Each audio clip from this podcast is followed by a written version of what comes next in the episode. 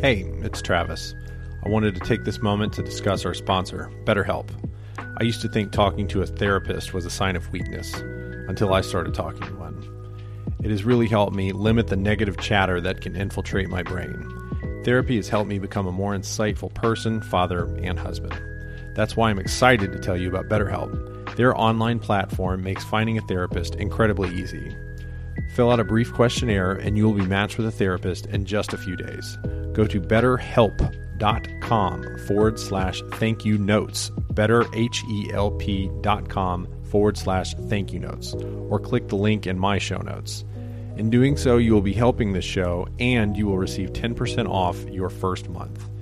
If you aren't clicking with your therapist, if you're not getting a good vibe, BetterHelp will allow you to switch your therapist at any time with no additional cost.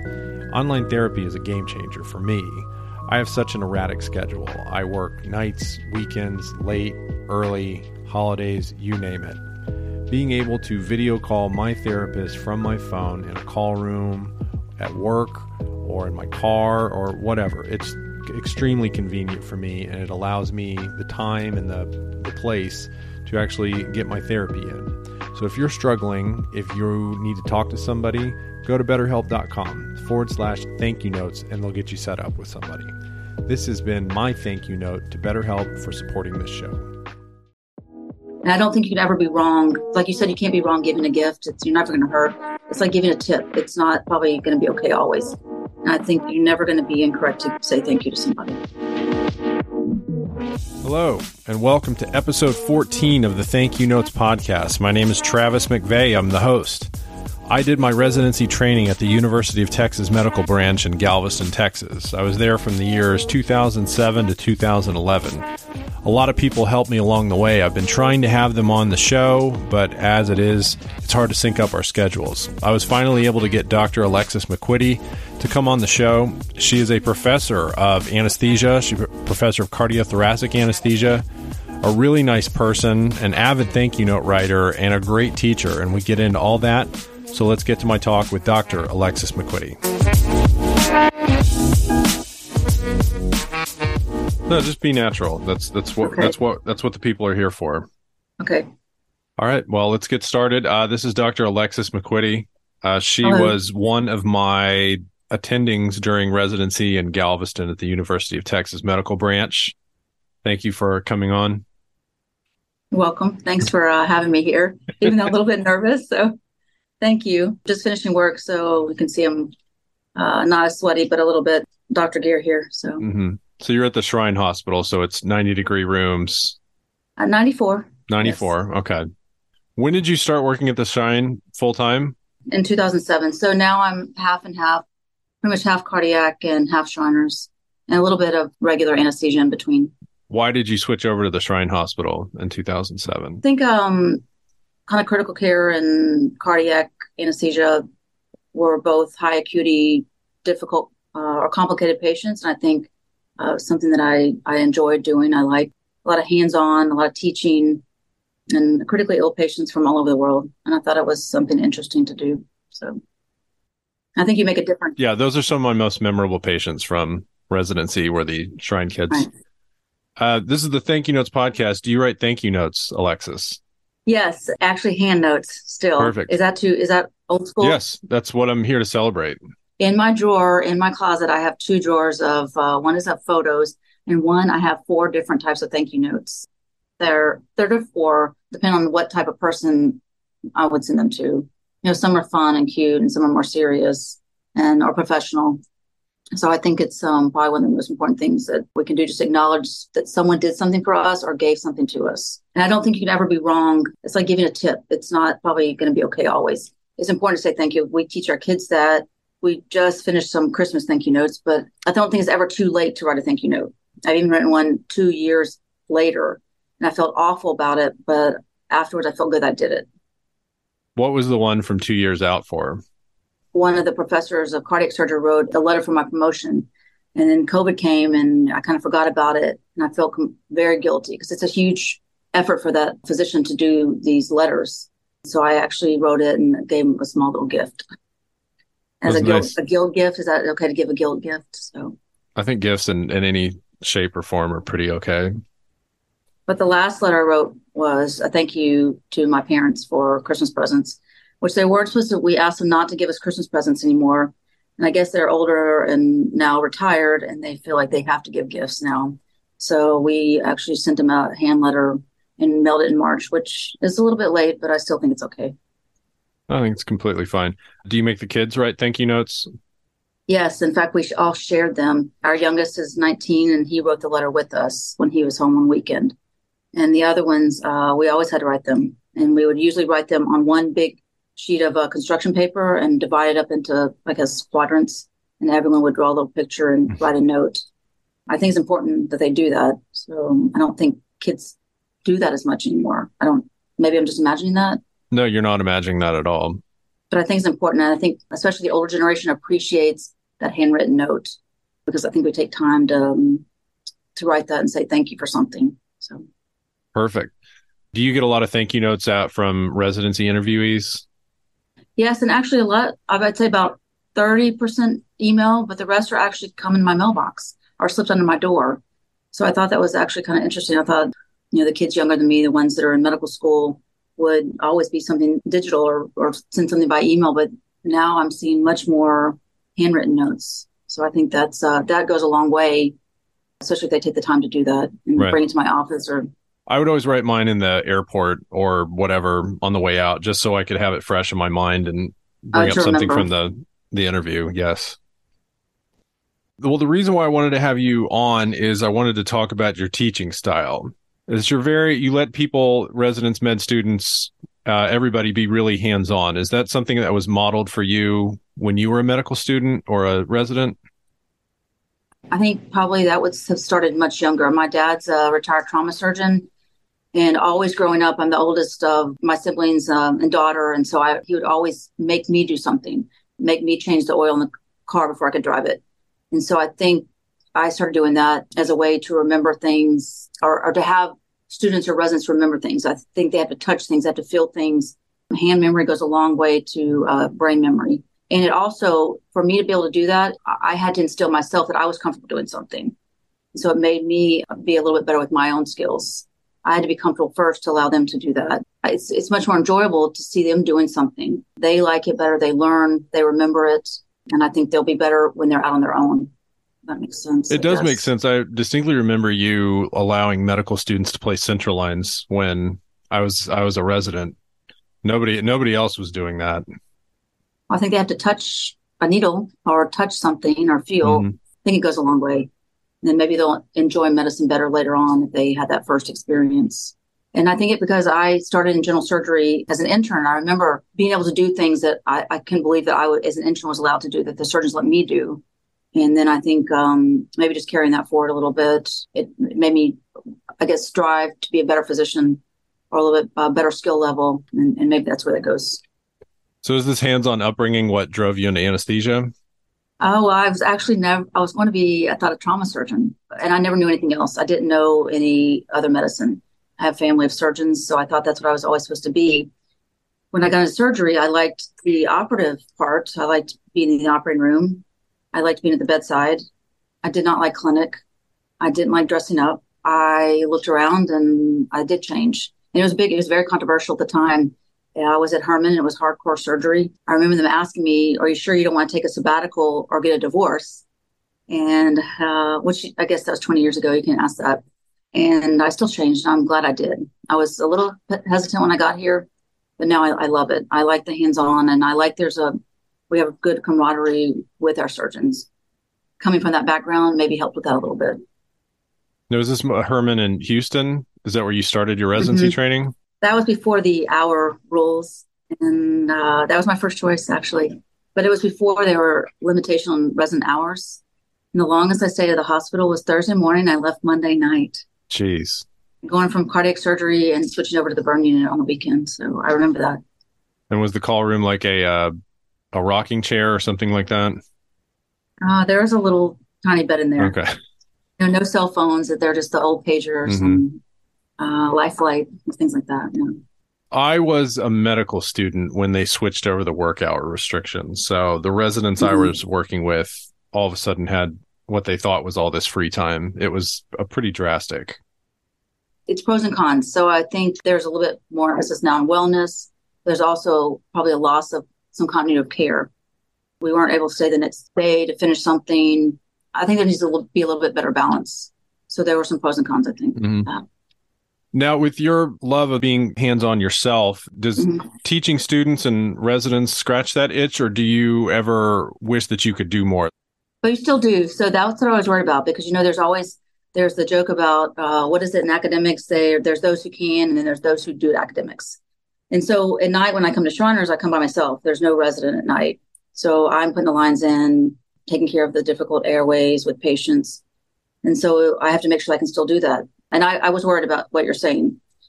If the resident fails, then we're the backup. And it's always with the more difficult airways and more difficult, complicated patients. So I think it is important to maintain our skills. And it is a worry if we just let residents always do something. And I do. I always let the resident try until we know it's time to intervene. And I think that's the hardest thing about teaching is knowing when to intervene safely, letting them get enough time for to obtain skills, but causing no harm to the patient. And that's a that's a fine line. I didn't realize anesthesiologists were staying overnight at the shrine. I don't think that was happening. We don't stay overnight. Uh, we just come in all the time. Oh, okay. Yeah. Okay. So I can get here if I drive down the seawall with my hazards on in about eight minutes. And I did come with my pajamas under my scrubs one time and no socks and no glasses, but uh, it works. So I did want to ask you have you noticed a change in residents? I'd say it's a few years after you graduate when I think we've seen some significant changes. And I think it's medicine overall. There's books written about this. I think um, there's got to be a fine balance between this touchy feely side, the technical side, the computer, everything's computerized, and then this the hardcore science side. And what I, I think I mean by that is I think some basic science, basic medical knowledge, there needs to be more of an emphasis on that rather than all this wellness they talk about now. I mean, now we have so many lectures on wellness and how to be happy, but what happened to basic physiology and basic science? There needs to be a little bit better balance with that and also a little bit um, like we just talked about put your hands on the patient rather than looking at the at the monitor so i think those are some differences um, and you may have seen residents coming out now are a little bit different than when you trained i've noticed that especially in the people that are coming out and interviewing for jobs I, there's a lot more focus on the work life balance travis i don't remember that word that wasn't something we talked about i mean i think in the last few years that was a, something they talk about now uh, how much time do i get off i don't think we had that but we still enjoyed it. I enjoyed residency. I thought it was fun. I enjoyed residency too. I thought it was wonderful. I, I think I actually jinxed myself on an interview for asking about vacation. But now it's accepted. That's how you I think you're supposed to ask that now. That's what everyone, how much vacation do you get? How much time will you have off? Sometimes we're maybe doing a disservice to residents because they may actually go out in the private world or academic world. I may work much longer hours than a resident does uh, or let's say I get home at 3 a.m. Well, I may have to go back to work at 7 a.m. I'm sure they'll try to get you out if they can. But if you're a resident, they um, they have some work rules and they can't come back for 10 hours. In reality, I think learning how to work when you're a little bit tired um, to the public, it's it's it may seem like, of course, oh, I don't want that doctor to work. But I think it's important important that we learn how to work if you are a little bit tired, how to be healthy, still drink water, uh, exercise, stay in shape, and I think you can actually do a lot better. And I think that's why we we travel better. We we don't have jet lag like other people do. Um, um, I may have just totally made that up, but I feel like I don't have jet lag. yeah, yeah, I don't feel like I have, jet lag. So if we fly overseas, so the nine to five stuff is is fine, but I you know you don't get to choose when your really really bad cases are, and I think there there is value in knowing how to operate under those circumstances and I, I don't know what it is, but when you get called in the middle of the night for something, uh, you don't really feel tired. Granted, there's the really boring case that has to go in the middle of the night. That so I feel tired only if I think about it too much. You know, I think, oh, it's coming or dreading it. And the other thing is, I'd rather stay at work late than have to go home, go to sleep, and get back up in the night. Um, it's much easier just to stay up. Once you've gone to sleep, it's really, I think, hard to come back. So I absolutely agree. Or once I hit the threshold of the house, I don't Right. I don't want to go back. So if you're there, it's, it's easier just to stay and uh, work. What is your favorite thing to teach residents and students? Is it procedures? Is it basic science? Is it? I call it hands-on physiology. Can I give an example? Please. I'll speak in half layman's terms. I guess the blood pressure's low. how does a resident or student know what that is? Well, let's get volume. Does it get better? So I actually on the wall we have actually um, we can draw on the wall in our burn room with magic markers, and we basically draw a Starling curve. And let's say, tell me where that patient is on the Starling curve.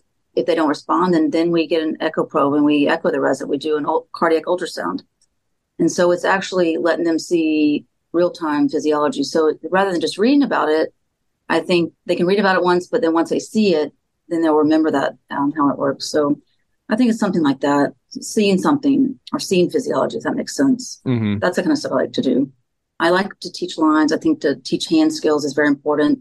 I told them I never want a surgeon to make fun of them. I want them to have great hand skills. So that's good. Yeah.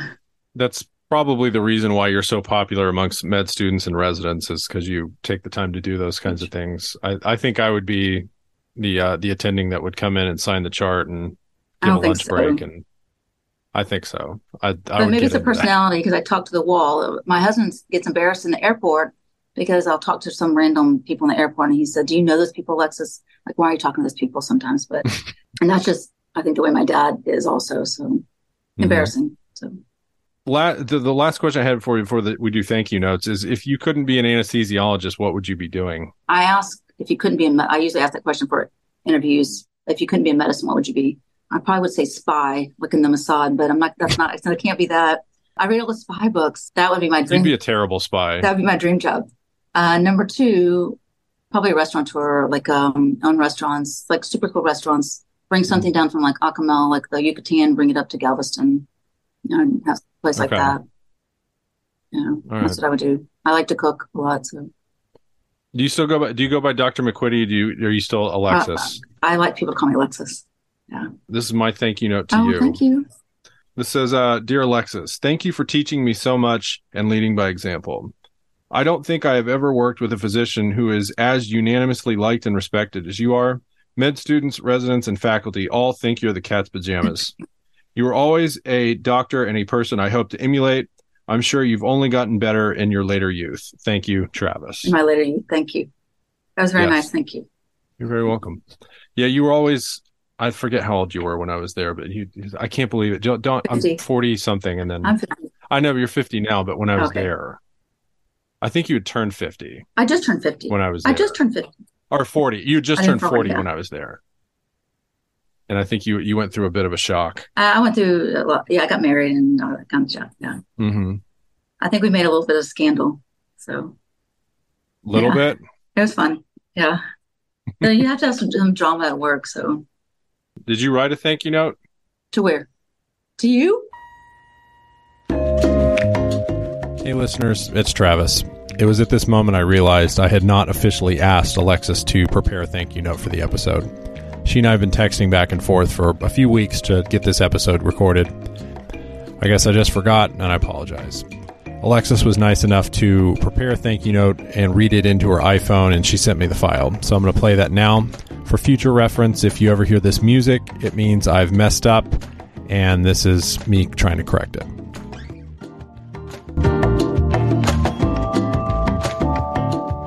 All right, so who would you like to publicly thank, Alexis? Well, my letter is to my family. It's uh, not very sentimental. I guess, but but thoughtful and practical, uh, which is I think um, kind of describes me. Um, to my parents, thanks for putting up with me and providing a good a good foundation uh, for my work ethic and success. Uh, mostly for putting up with me, and to my husband for always supporting me and for being understanding, and for having a bit of wanderlust and um, sharing the love of travel with me, and to my kids for allowing me to be your stepmom, and also thank you for your patience. The end. So short but sweet, uh, but I think I like to just get the point across and, uh, like I said, thoughtful and practical. What did your dad think of you becoming a doctor? Was he supporting it? Like, did he want it? Was he cautious? He said, if you can do anything else, do that. I remember him saying that when I applied. And if you can't think of anything else you would do, then just go to medical school. So don't make sure that, because if you like something else, you're always going to think, God, I should be doing that especially when you get into studying at 2 a.m. or you're going to wish, so, you know, why didn't I go to culinary school? So I think that was good advice. And then, then it was just expected to do well. There wasn't a bunch of accolade when I graduated medical school. or when I did some white coat ceremony. None of that was, I think, coming from a doctor's kid. It was just expected that you're going to do all these things. There wasn't much of fanfare or celebration about things like that. It was just part of the, the process. So I think residency was probably more important because now you're going to the real world. Residency was still hand holding. So I think those the harder graduation was residency, knowing that you had to go in the world. So are any of your kids going to be going to medicine? Uh, one is a second year ENT resident. Oh wow! One is in dental school right now, so. and one is in uh, going to be a psychologist. Are the are they at UTMB or do they go somewhere else? Uh, one's at UTMB and one's in UT Houston in uh, dental school in Houston. Very cool. So. Last question: If somebody like a medical student or a high school student, any anybody had wanted to become an mm-hmm. anesthesiologist, mm-hmm. what would you tell them, and what would you tell them to, to focus on? Stay well rounded with education. You know, it's not just science; you have to also be able to speak well, do well in English literature, things like that. I think goes a long way to having a good a good science background. Also needs maybe a good liberal arts, you know, side of things also. And that's a long time to explain that. And number two is you know ask questions in, and shadow, ask to follow and make sure you understand how they live, uh, what they what they do every day, you know, day in day out. And I think um, they'll get a good gist for it. And uh, always ask questions and stay excited about basic science, I guess.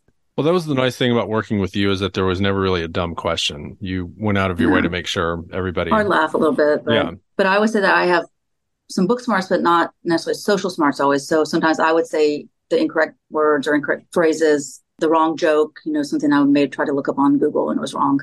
So I think that they can make fun of me right back. So our Urban Dictionary, I looked something up on there. That's bad. Oh no. So. Well, Alexis, you made it through without swearing, without saying anything un PC. Okay. I'm proud of you. I know the Shriners, it's kids hospital. I try not to say any bad words at this hospital. That's only at 2 a.m. across the street. So I'm going to shut things off. Thank you. Thanks, Dr. McQuitty. Thank you, Dr. McQuitty. I appreciate it. I appreciate okay, it. Okay, well, have a great you day. too. Thanks, guys. Huge, huge, huge thank you to Dr. Alexis. She was very generous with her time and it was a huge thanks and a save for me for her to record that thank you note after the fact. Thank you for tuning in. Please rate the show on Spotify or Apple or wherever you're listening. Please follow me on Instagram, TikTok, Facebook. All that's in the show notes, and we'll see you next time.